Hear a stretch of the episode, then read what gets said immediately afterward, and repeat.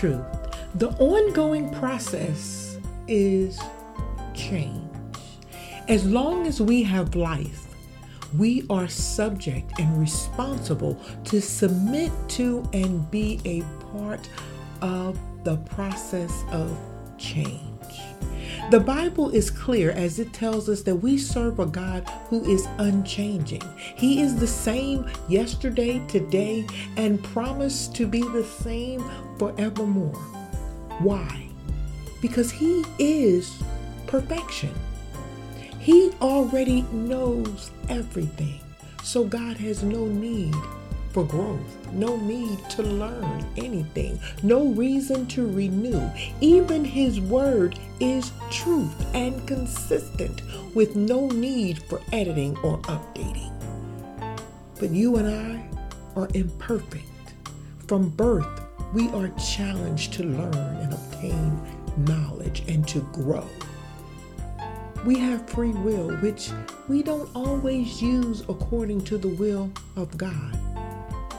So we are capable of mistakes, which invoke us and require us to make changes, and which challenges us to grow. Ephesians 4, verse 23 to 24 tells us, Be renewed in the spirit of your minds, and to put on the new self created after the likeness of God in true righteousness and holiness. The scripture guides us to embrace the truth of our imperfections and to be open to renewing our minds, be open to learning and obtaining wisdom, to be committed to consistently recreating ourselves using godliness as our model. In Hosea 4:16, Israel is described as stubborn and unable to be used as lambs of God.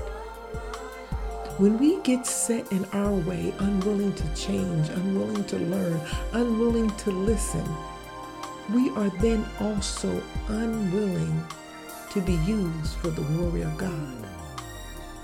God needs us to be for Him like clay in the hands of a potter, moldable, willing and able to be shaped and molded into whatever is needed for the kingdom of God.